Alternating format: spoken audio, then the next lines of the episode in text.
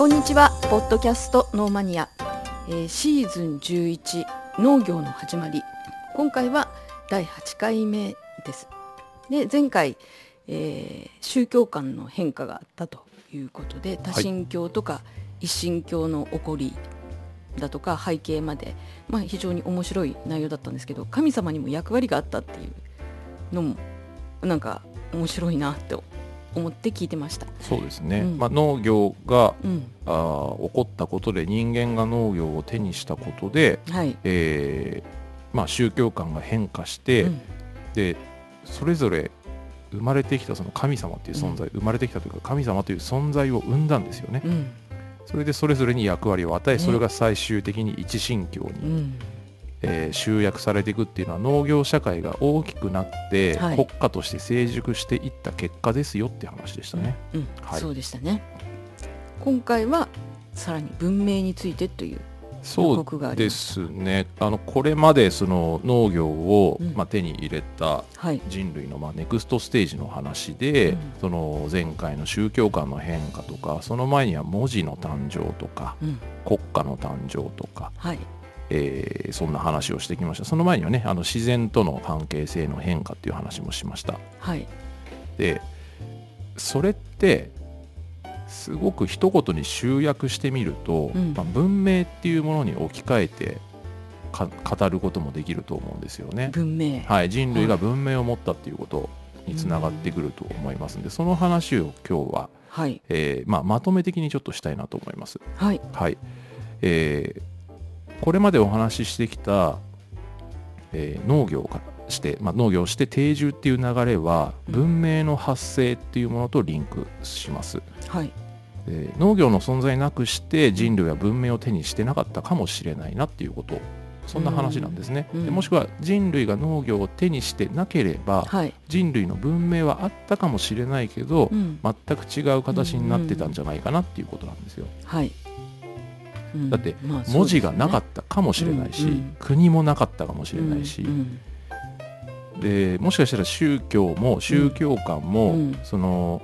いまだにという言い方はちょっとね、おかしいですけど、その狩猟採集的な、アニミズム的な宗教観を、まだそれが主流だったとしたら、今の社会ってきっと違う形だったじゃないですか、そうですね。農業を手にしてなかったらそうなってたかもしれないですからね、だからそれはね、もう農業を手にしてる社会しか僕らは知らないので、想像するしかないんですけど、そんなお話なんですね。で、文明って、何なのかっていう、その定義だけちょっとちゃんとお話ししておこうかなと思います。辞書的な意味なんですけど、文明、シビライゼーションって言いますよね。シビライゼーションというゲームがありましたね。知らないですね。知らないですね。すみません。神様になるんですよ。神様になって、でいろいろその地球があって、その地球を操作する神様があるんですけど、完全に操作できるわけじゃなくて、いろいろこうきっかけを与えてあげるんですよね、ここに水を置くとか、ここに森を置くとか、でここに獣を置くとか、いろいろねあるんですよ。ゲームをする人が神様になってってこと？主人公は神様です。プレイヤーは神様なんですよ。で文明が今でいう AI 的な感じで、その神様が与えたきっかけによって地球がどんどん進化していくんですよ。だからうまくいけば本当の歴史と同じ道をたどるんですよ。ヨーロッパ人が船に乗って新大陸行ったりとか、あとナポレオンが、フランスからスタートしてヨーロッパ中を征服しようとするとか、今と同じ文明の起こりが見れるんですけど、うまくいかないといつまでたっても狩猟採集してます。そういうゲームが、すごい古いゲームですけどね。一回スーパーファミコンでも出ましたよ。かなり昔、もともとパソコンでありましたけど、ご存知ないですよね。すいません。大丈夫です。ちょっとマニアックなゲームですね、これは。文明、というのは何でしょうか、シビライゼーションとは何でしょうかという定義なんですけど、人類が作り出した高度な文化または社会のこと、これを文明と言います。だからこの定義にのっとって話すと、前回までお話しした、宗教観の変化とかは国家が形成されて支配層ができてっていう、その構造の中で宗教観が変化していったっていう話をしたじゃないですか。でそもそも国家ができるそれから文字を持つ、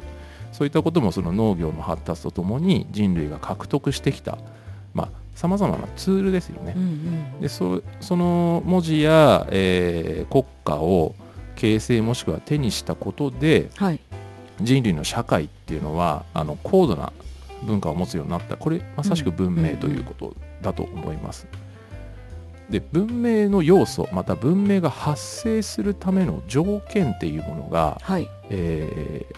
あります、はい、これちょっと、考えてみましょう、はい、ゴードン・チャイルドっていう、うん、オーストラリア生まれイギリスの考古学者の先生がいるんですよ、はいゴードン・チャイルドさんゴードン・チャイルドさん、うん1892年にお生まれになり1957年20世紀の前半に活躍された方ですね、うん、ちょっと古い方ですけど、はい、この人ねマルクス主義のちょっと社会主義寄りの、考古学者の先生なんですけれども、うん、この人がその文明が発生する条件文明の要素っていうのを提唱されてますので、はい、ちょっとこれを引用しますね、はい簡単にご紹介します。文明の要素です、うん、効果的で安定した食料生産ができることってことですね、はい、それから大きな人口、うんはい、次は職業と階級の文化分かれてるってことですね、うんうん、だからこれまさに国家の形成のとことかで話しましたよね、うんうん、それから都市、はい、大きな町ってことですね都市ですね、はい、あと冶金術冶金って分かりますかね金属を加工そうですね金属加工ですね、はいはい鉱石原料要は鉄の元になる鉄鉱石みたいな鉱石原料を採取生成加工して実用可能な金属や合金を作る技術、はい、鉄の誕生って文明にものすごい大きな影響があったっていうのは多分皆さんなんとなくイメージで持ってると思うんですけど、はいゴードン先生もやっぱりここはすごく重要視してるんですね、うんうん、この冶金術鉄を加工する技術っていうのは、うんうんうんもしくは鉄を作る技術っていうのはものすごく重要視されてます。あとは文字、うんはい、これはまさに農業の話、うん、農業から文字だよねっていう話をしましたね前々回でしたが、うんうん、あとは記念碑的公共物これ例えばピラミッドとかです、はい、社会の権威とかシンボルになるようなものですね、はい、まさにピラミッドとかですよね。で時代がもっと下ってくると多分もしかしたら凱旋門とか、うんうん、ああいうものもちょっとね時代は新しいですけど、はい、そういったものもこの記念碑的公共物になるかもしれないですね、はい、あと万里の長城とかもそうでしょうね。うんうん、うん、それから合理科学の発達合理っていうのは合理的の合理ですね、はいはい、実験や観察からかけ離れることなく実証可能で社会に反映可能な科学要は、これは、うん合理科学の発達っていうのは、一言で言うと科学要は、はいはい、科学的に根拠のあるもので、うん、それをベースに社会が発展していくってことだからその言い伝えとか伝承とかそれこそ魔法とか、はいはい、そういったものじゃないですよってことですね。なるほどね、はい、今のもう20世紀以降の価値観ですよね、うん、これはもしくは産業革命以降の価値観だと思います、うん、最後にもう一つ支配的な芸術様式はい、自然調和ではない人間独自の想像力と文化を反映した創造物これ要は建物とかですよ。例えば今の建物とかって、はい、もちろん自然調和的なものもありますけど、はい、例えば東京とかの大都市の建物っていうのは、うんうん、必ずしも自然調和ではない、はい、自然に溶け込んでるわけではない、はい、人類独自の想像力でもって生まれたものじゃないですか。なるほど。これも産業革命以降でもしかしたら20世紀以降のマンハッタンとかに代表されるような、うん、高層ビル群みたいな、はいはいはいはい、そういうものをイメージすると一番近いかもしれないですね。うーん高度な文化で文明の要素、はい途中いろいろ挟んだんで項目だけもう一回繰り返します、はいはい、文明の要素文明が発生するための条件ゴードン・チャイルド先生の提唱されたことですね、はい効果的で安定した食料生産、はい、大きな人口、はい、職業と階級の文化、うん、都市、うん、冶金術、はい、文字、はい、記念碑的公共物、はい、合理科学の発達、はい、最後が支配的な芸術様式ですね、まあ、これらが、文明の要素として提唱されました、はい、でゴードン先生の説によると、文明の要素として、今紹介したいくつかの要素として、この要素が成立するには定住っていうのは不可欠なんだと。でつまり定住するには農業じゃないですか、そうですね、これまでの話ですと、だから農業、いわゆるこう農耕と牧畜の開始がなければ、文明というのは成立しないというのがゴードン先生の考え方です。都市を形成してヒエラルキーが生まれ、個々の人間が個々の異なった願望や需要を持つことが必要、これは前々回ぐらいかな、その国家の形成とか文字とかっていうところで散々話をしたところですよね、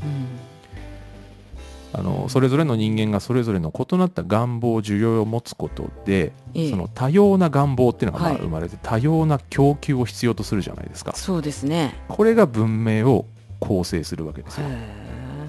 定住しないと、この願望も多様化しないし、供給も多様化しない。だから定住する、つまり農業がないと今でいうさまざまな要求みたいなものっていうのは生まれなかったであろうということなんですね。で、その中で、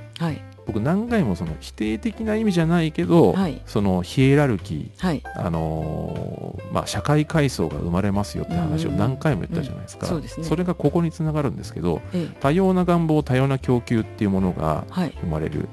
でそれって誰かの価値を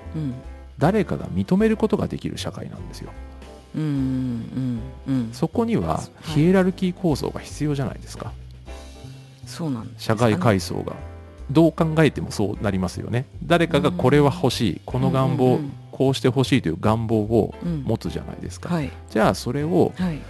叶えてあげようっていう、この叶えてあげようは宗教的な叶えてあげようじゃなくて、科学的な叶えてあげようなんですよ、社会として、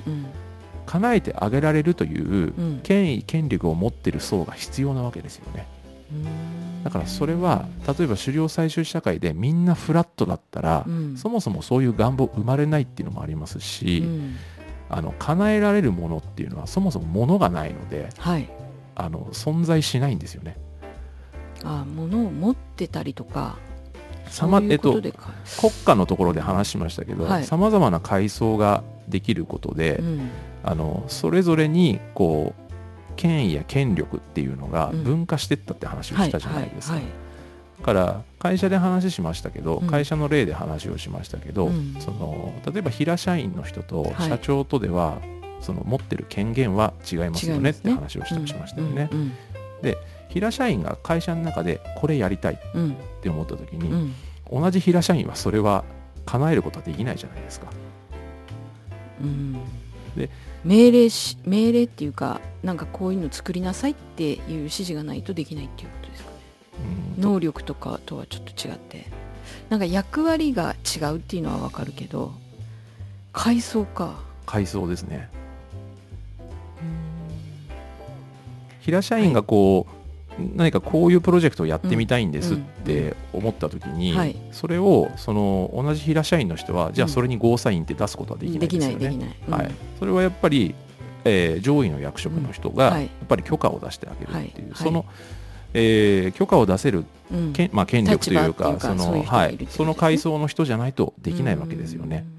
だからその誰かの価値を誰かが認めることができる。認めるっていうのは、やっぱりその認められる権力を持っている人じゃないと、それが存在しないと無理なんですよね。なるほどね。だから社会として何度も言うように、否定的な意味じゃないんですけど、そのやっぱりその社会階層とかヒエラルキーっていうのが構造として絶対必要だし、農業社会っていうのはそれが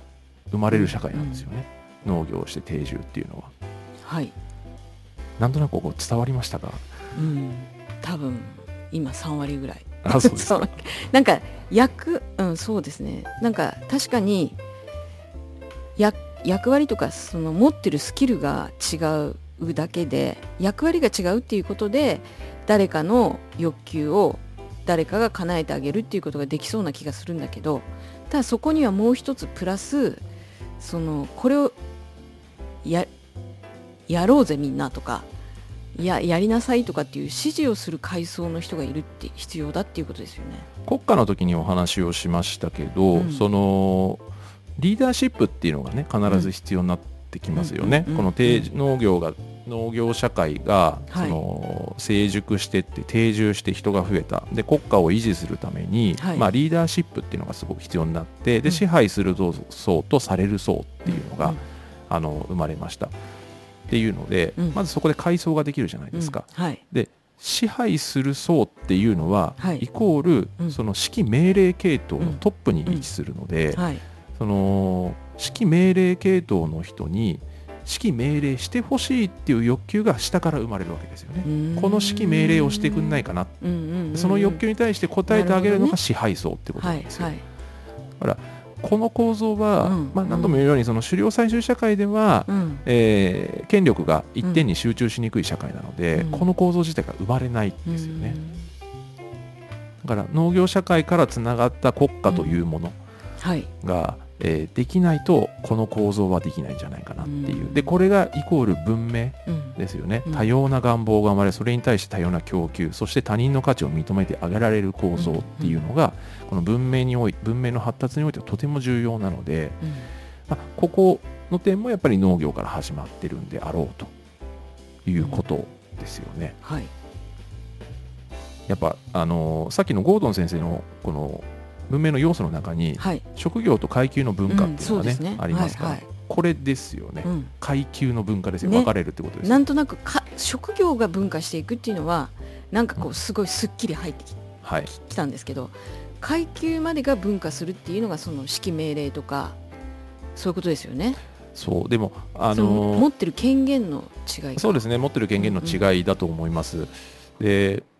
僕ら今こう日本の社会とかって、はい、みんな平等だよっていう、うんうん、明らかに間違った無駄な意識が浸透してますけどそれに支配されてるかもしれない、まあそうですね、うんうん、でも多分大多数の人はそうだと思います、うんうん、はい、でなんか格差という言葉がとてもこう、うん、なんか否定的というかネガティブな意味で、うん、そうですね、うん、使われすぎてますけど、はい、何度も言うようにその会社の中とか、うん、あとはその社会全体で見ても、うんうん、それぞれのみんな社会的地位とか違うし、うん、それぞれ持ってる権限も違うので、うん、はい、社会階層自体は間違いなく存在するんですよね、うん、別にお金持ってる持ってないだけではなく、うん、それぞれが持ってるその、うん、まあ力というのはちょっとあまりにも大雑把すぎますけどね、うんうん、会社で考えるのはやっぱり一番分かりやすいと思いますよ、うん、それはそうですね、うん、でこの文明がねこうやってこう誰かの価値を誰かが認めてあげることができるそういったヒエラルキー構造が必要になってきて、はい、それがこう成熟してって文明になってきますよ、うん、発達してきますよっていうことなんですけど、はい、じゃあもうちょっと踏み込んで、文明の発達において農業はまあかなり重要な役割を果たしたんですよ、まあ、これまでもその定住するっていうところでね、はい、うん、農業社会っていう元がなければできなかったんですけど、もうちょっと踏み込んでみようかなと思います、はい、文明の発達に農業が果たした重要な役割なんですけど、うんうん、特に穀物栽培っていうのはかなり重要だとされてます、うん、小麦、うん、米、うん、トウモロコシは大量に収穫可能なんですよねこれって、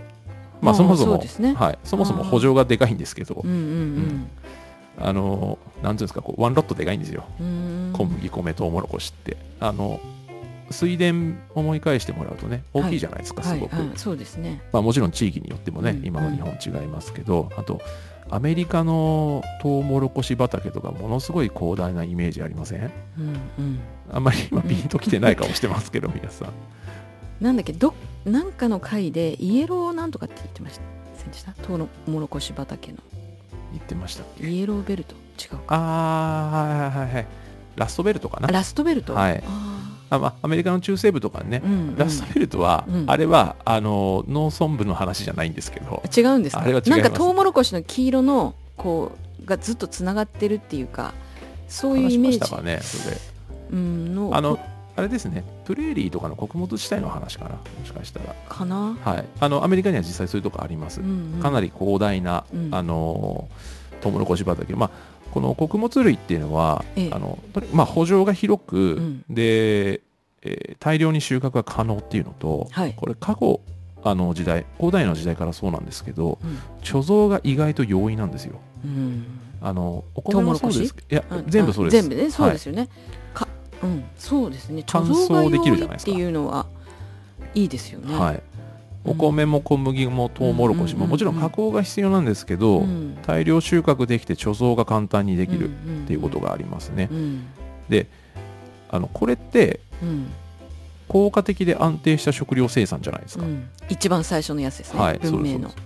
これって文明の基盤になるんですよね、うん、はい、はいで、うん、農業技術の発展っていうのは、まあ、こうやって食料生産が安定してくるっていうのは余剰生産物を生み出して、はい、それが富となるんですよね、うんで、うん、余剰生産物イコール富っていうのは、まあ、富が蓄積してその国が豊かになってきます、もしくはその地域が豊かになってきます、はい、そうすると農業以外の職業を生むことになるんですよ、うん、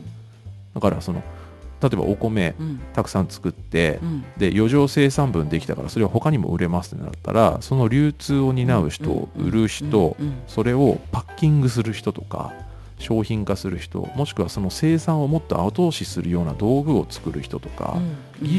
生産技術自体を売る人とか、いろんなこう階層が出てくるわけですよね、うん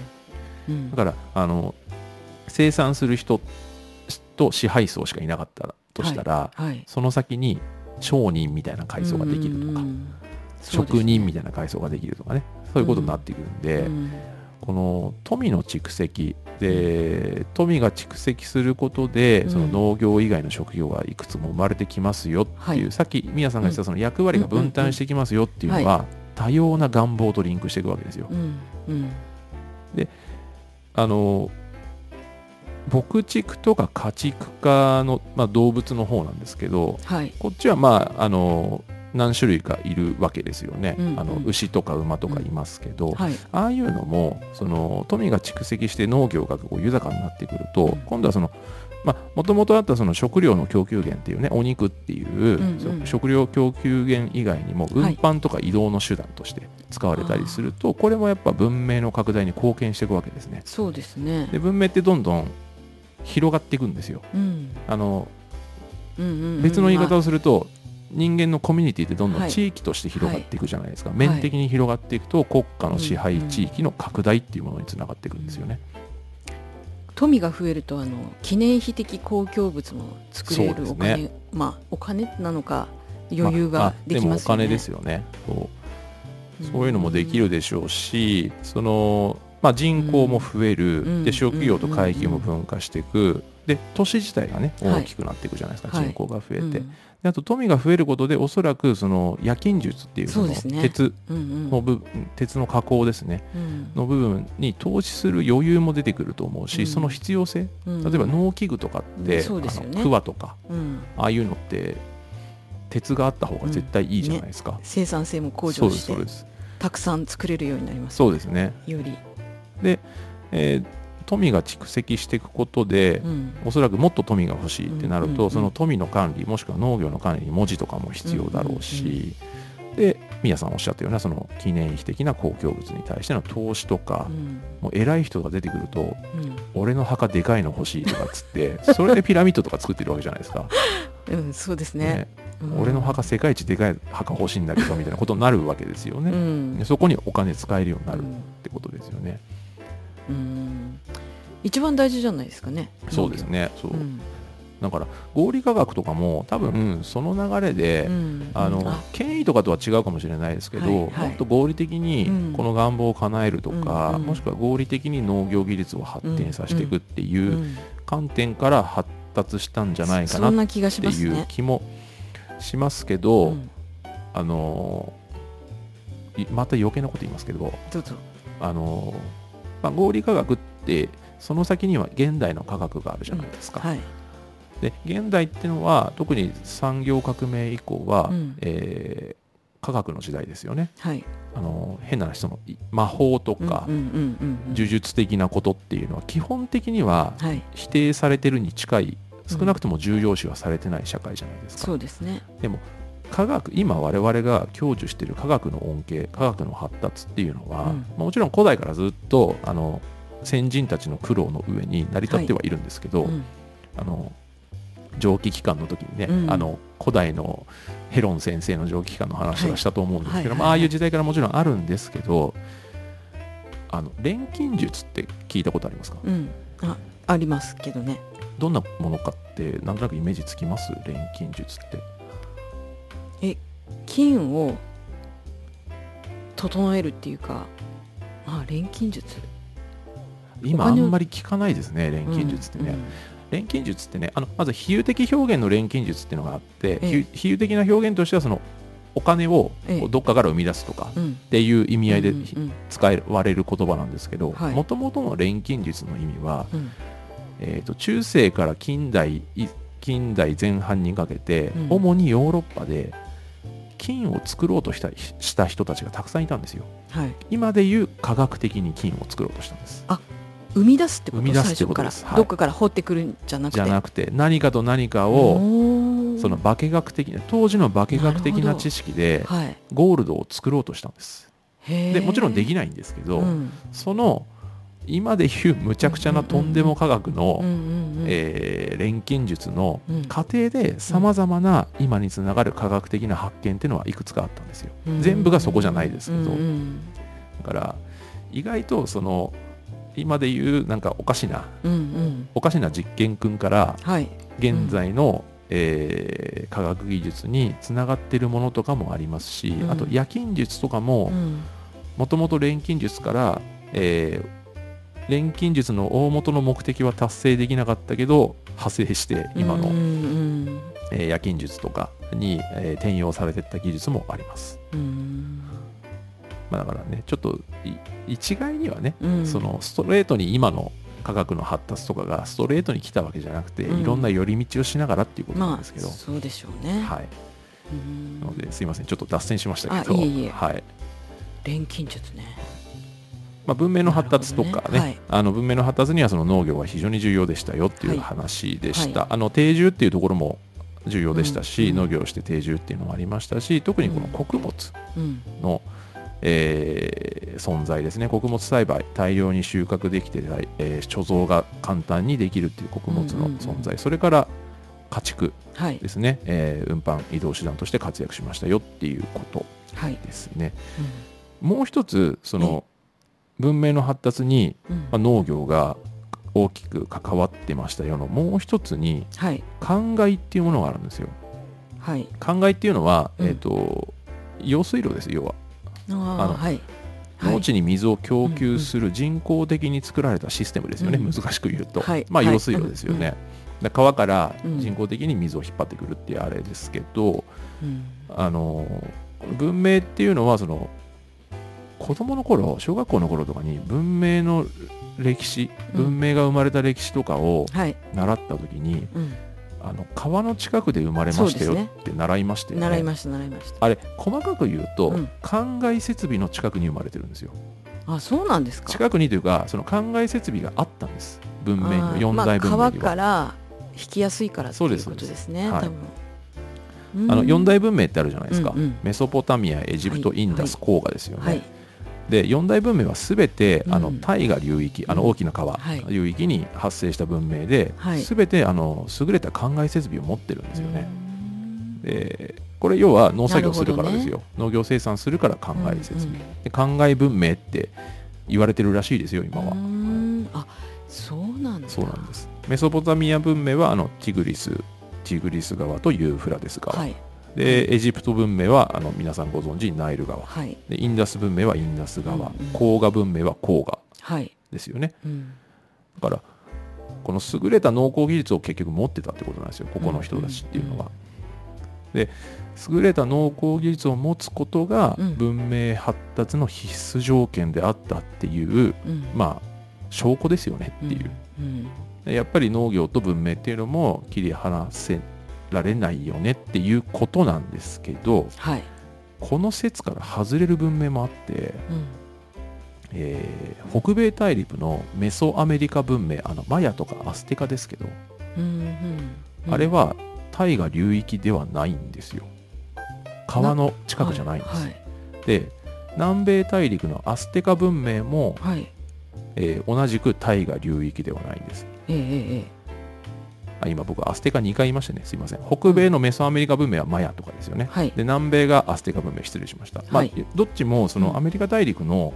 うん、スペイン人たちに滅ぼされちゃった文明ですね、うんうん、ネイティブアメリカンの人たちの オリジンの文明ですけど、はい、これどっちも大河流域ではないんですよ。大きな川はないんです、けどどちらも優れた灌漑設備を持ってるんです。池があったんですか。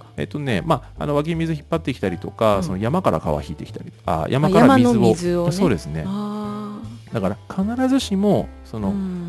僕ね黄河とかナイル川あるか超でかいんですよ。行ったことあるんですか。ナイル川じゃなくてあれだガンジス川だ、僕が見たのはインドでインドだからあれまああんま関係ないですけど、うんうんうんめちゃくちゃでかいんですよね。へ日本で見たことないぐらいでかいんですよ、うん、私はどこも見たことないですね。Google Earth で見れますから。Google Earth で見てもなんかこう、まあね、イメージがつかめない、はい、めちゃめちゃでかいし、うん、かつてはもっとでかかったと言われてますけど、うんまあ、だからそういう大きな川がアメリカにはなかったんですね。アメリカの文明にはなかったんですけど、うん、やっぱり灌漑設備は持ってたので、うんやっぱり高い農耕技術っていうのは皆さん有していたということですよね、うんうん、なので、まあ、もう本当にここで最終的にお話ししたいのは、はい、その文明とその文明の発生と文明の発達にはもうとにかく農業、うん、ここだと、はい、これしかないぞというところで、うんうんまあ、非常に密接な関わりがあるということですね、うん、で、ここまで農業があったから文明って発達したよねみたいなことを散々ね国家とか文字とかそして最後は文明と散々話してきましたけど、これらを全て覆す説もあるんですよ。それ何話前かで言ってましたよね。言ってましたね。だからちょっと今回はここまでにして次回その覆す説をちょっとご紹介して、そうですねそれでちょっと終わりにしたいなと思います。わかりました、はい、なんか農業というより一番最初の効果的で安定した食料生産、はい、それがなんか代わりにできたとかいうことでもなくなのかな。どうなんでしょうね、まあ、聞いてみなきゃわからない。そうですねそこも、うんまあ、これまだねちょっと調査途中のものもある。調査途中のものなんですよ、はい、だからまだこれから新たな発見があればいろいろ分かってくるんじゃないかなと思うんですけどね。その話を次回、はい、最終回なんで次回その話したいと思います。はい、はい、わかりました。では楽しみに覆る話を、はい、していきたいと思います。では今日もありがとうございました。ありがとうございました。